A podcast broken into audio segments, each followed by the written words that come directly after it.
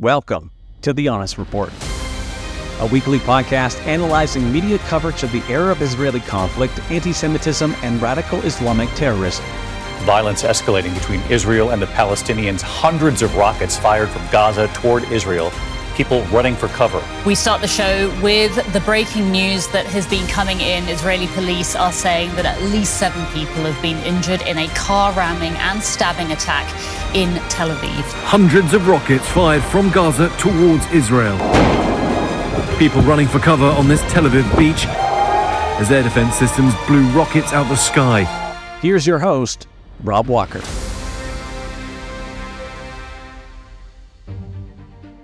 Following the 2020 Abraham Accords, which established diplomatic relations between Israel and two new Arab partners, Bahrain and the United Arab Emirates, there has been speculation about which country may be next for Israel to establish ties, namely Saudi Arabia. But there's still more potential for Israel to establish relations with a much larger Muslim majority country, Pakistan, home to nearly 250 million people. That's according to Mohammed Rizwan, a Pakistani Canadian journalist and political commentator who recently co authored an opinion column in the National Post with activist Raheel Raza, where he called on Pakistan to establish diplomatic relations with the Jewish state. Rizwan joins us on this week's podcast to discuss why Pakistani Israeli diplomatic ties may not be as far fetched as it seems. Welcome to the Honest Report podcast. Mohammed Rizwan, welcome to the Honest Report podcast.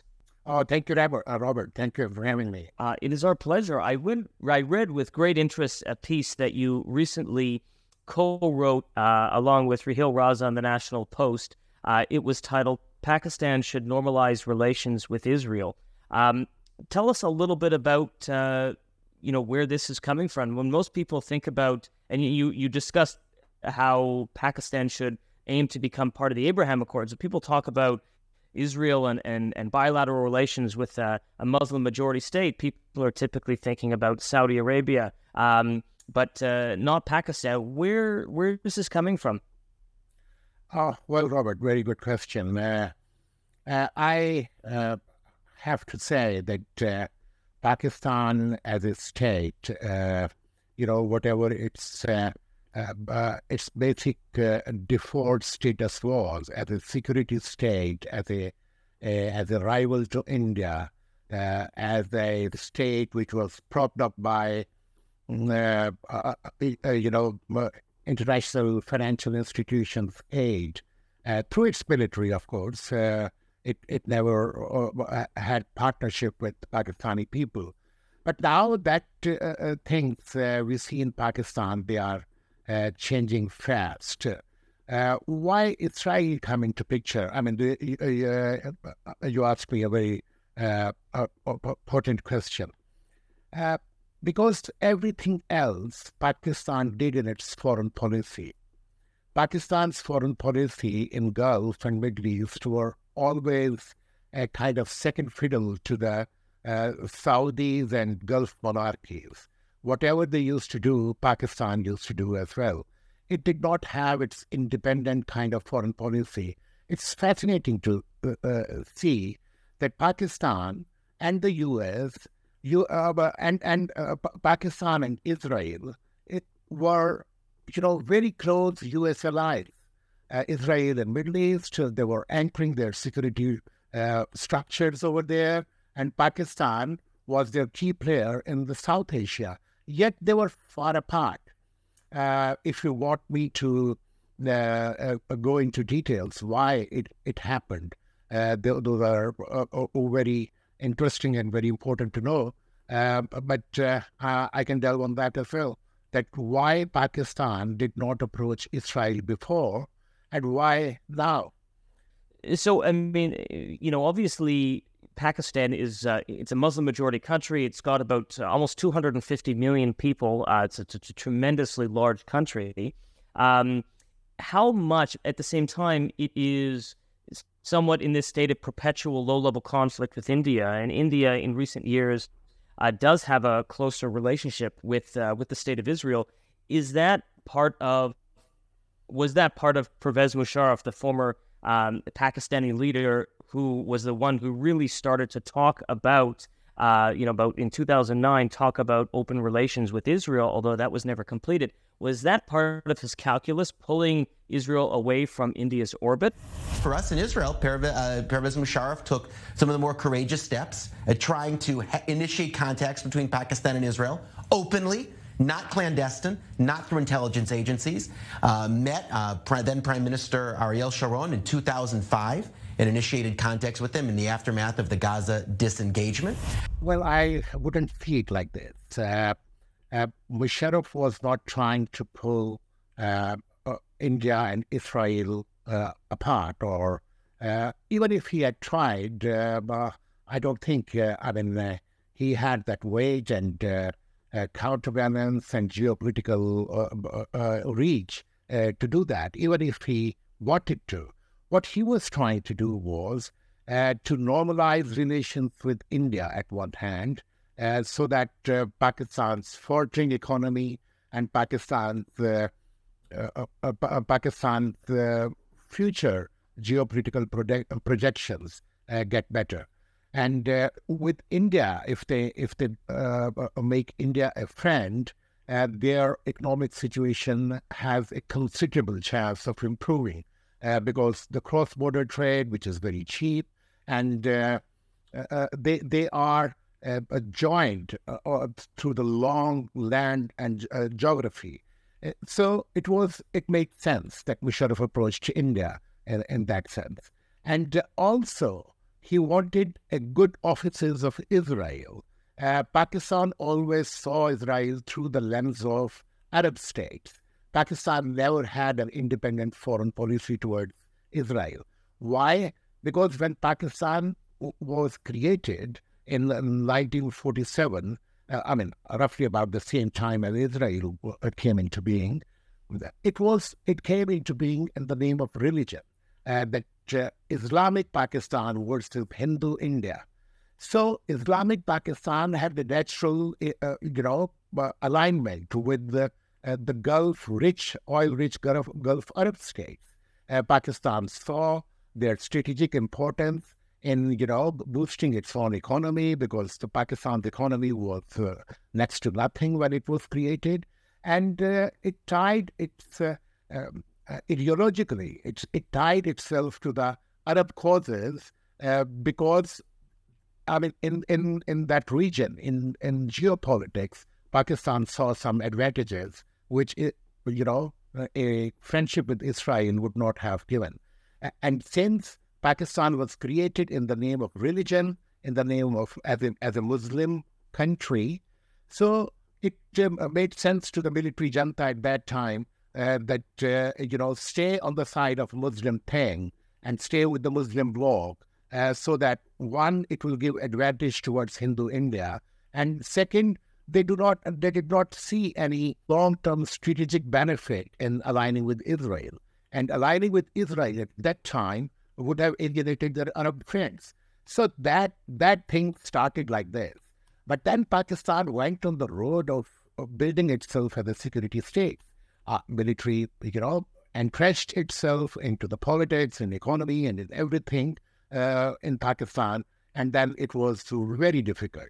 So when that project was going on, Islamization of Pakistan, it meant that any Muslim cause, no matter if it's their own cause, Israel is, uh, you know, Palestine is not Pakistan's cause. Pakistan doesn't live in Middle East. Uh, Israel, uh, uh you know, they, were doing it just because Arabs were doing it, who were, you know, giving them a considerable uh, economic aid. Much of Pakistan's foreign policy vis-a-vis Israel and the Middle East has been based uh, unofficially or, un- or, officially on sort of the positions of uh, Arab states in the region. But now that you have a growing number, certainly with the Abraham Accords, you know, Bahrain, United Arab Emirates, or even uh, South Sudan, which is, um, uh, you know, it, it's regional, or Kosovo, Morocco, and so on. Is this changing the uh, dynamic or the trends in Pakistan, or does it have the potential to, or is it still not at that critical mass yet? It has reached that uh, critical mass because uh, they were, uh, you know, they were going on the path of this foreign policy because Arabs were going. Now, with the signing of Abraham Accord, Accords, Pakistan can easily see the futility of that uh, long-term foreign policy. That has become redundant now. Uh, now, having what basis uh, you are having an enmity with Israel? Uh, but at the same time, there is a serious problem in the society. A Pakistani security state, a Pakistani military has indoctrinated the Pakistani society towards India, towards Israel. All of, uh, you know, the generation after generation, the, hat- the hatred and, uh, you know, uh, the kind of uh, rhetoric uh, against Hindu India and Jew Israel and, uh, you know, Muslim causes and Palestinian causes, even Chechnyan causes, they aligned themselves with. one that was absolutely that policy was absolutely not going to go anywhere because uh, that was not a real foreign policy as you can pers- you pursue a foreign policy. It was just an ideological, uh, you know, ramping up of emotions and whipping up of emotions on the basis of uh, Muslim identity. Why they were trying to build so frantically the Muslim identity? Because it served their purpose uh, against Hinduing it wasn't against Israel. I mean, they were aligning with Arabs because of their because Arab words they're beneficiary in certain areas, and they were aligning with them. I don't think they had any kind of geopolitical dispute with Israel anyway. Uh, they never did. They were just doing it for for the Arab ca- causes. And uh, I remember a time when Yasser Arafat was PLO leader, and Yasser Arafat used to side with India on Kashmir issue. That used to irk Pakistani military leaders a lot uh, because uh, they thought that we are, uh, you know, taking up Palestinian cause everywhere. And Yasser Arafat works with India against uh, on Kashmir issue. Uh, so at that time, you know, when military leadership was uh, so kind of was not pleased, they used to start a debate on Pakistan in Pakistan that okay, let, let's you know uh, let's think about, uh, uh, you know, recognizing Israel. And then that used to send Yasser Arafat a clear signal that, you know, the, the small little games they used to play. yes, it's right. That's right. coming back to your question, that Pakistan has realized now uh, the futility of its long term policy, which has delivered nothing uh, uh, you know, enmity with uh, Israel. Uh, geopolitically, also, it never made sense. Israel was a very staunch U.S. ally. Pakistan was a key U.S. partner in South Asia. Uh, so it was just the Arab causes Pakistan was peddling and pushing, and uh, in in turn, uh, in doing so, they made their own society uh, kind of real uh, indoctrinated and uh, a, a, a, a, kind of extremist society uh, without society realizing uh, that what kind of dispute we have with Israel. Now those questions are coming back to haunt them as the Arabs are going into the Abraham Accord, signing into Abraham Accord, Accords, and Pakistan's economy and Pakistan's isolation in the world, it has left friendless uh, China is not a reliable partner anymore. Uh, United States is kind of uh, estranged and uh, a fellow of the past. So Pakistan now uh, is seeing uh, the folly of its 70 years long foreign policy uh, uh, uh, policy contours and po- foreign policy pillars on which he based its foreign policy. So now they are trying to kind of have a correction, kind of. But now the real question is, uh, uh, I mean, would it help now? Does Israel really need? I mean, what what, in, what you can give Israel uh, uh, in return now?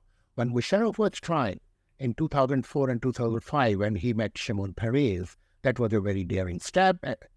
It was a time when he was simultaneously uh, making a real effort to settle Kashmir dispute with India. That makes sense at that time because uh, that recognition would have created a space for Israel uh, in the Middle East that uh, look, there are Muslim nations, important Muslim nations.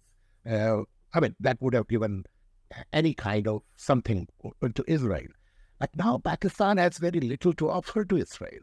And those all Arab states uh, have signed Abraham Accord. Now, if Pakistan will do it, uh, I think they are uh, they are now very very seriously thinking to do it. But I wonder what what's in there for Israel.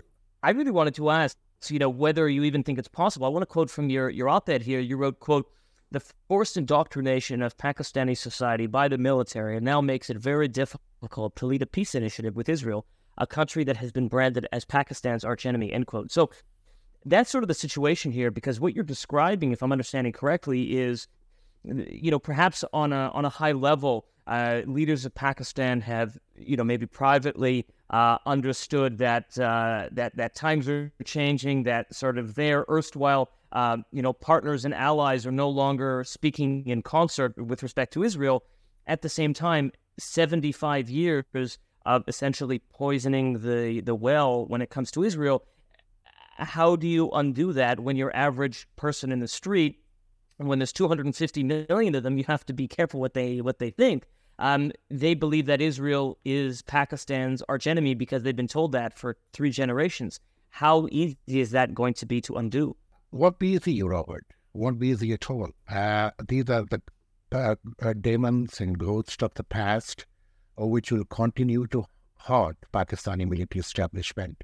Uh, the follies they committed all of their lives, uh, the kind of short-term benefits uh, they they fixated their uh, national interest on. Uh, so that will come back to haunt them. Uh, I mean, it's not easy. they indoctrinated the whole society because they were fighting a foreign war. They were they had to keep enmity with India.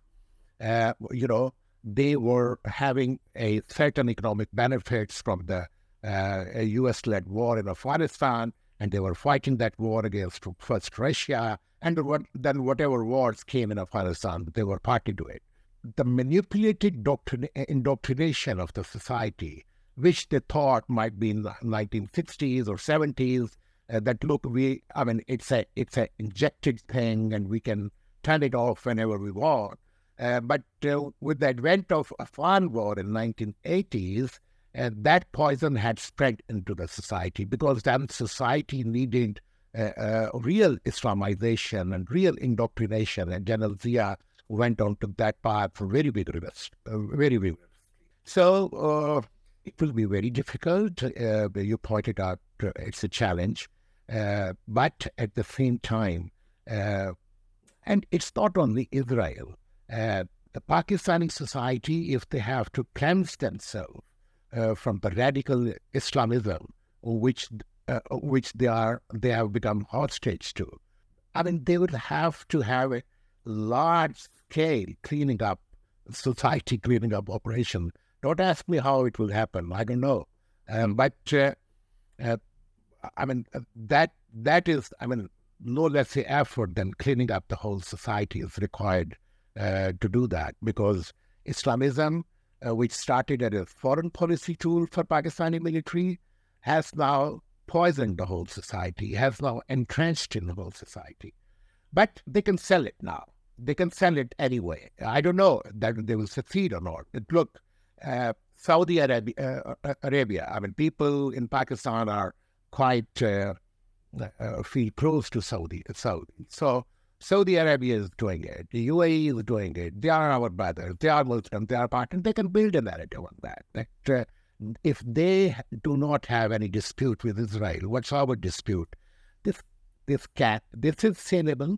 Uh, they can try to uh, do it, and uh, obviously they are uh, they are looking at certain advantages uh, in in having normal relations with Israel uh, because uh, uh, it will definitely bring them back into the International Committee uh, of Nations, uh, of which uh, they feel outsiders now. Fascinating insight, Mohammed. for thank you for sharing. And I just wanted to end with a quote, actually from he, we had mentioned him a few times, Pervez Musharraf, the former Pakistani leader. This is in 2005. He said, quote, uh, Pakistan has no direct conflict with Israel, and we are not a threat to Israel's security. We believe Israel represents no threat to Pakistan's uh, national security. Uh, so uh, one hopes that uh, we'll see those those words come to fruition in the coming years. thank you so much again, Mohammed Rizwan, for your time and, and expertise today. Thank you for having me, Robert. I really appreciate it. Thank you. And that's today's edition of the Honest Report podcast. If you haven't done so yet, please subscribe to our mailing list, our podcast channel, and follow us on social media for the most up to date news. If you like what you've heard, please consider a donation to support our continued efforts at www.honestreporting.ca/donate. Until next time, thank you so much for listening.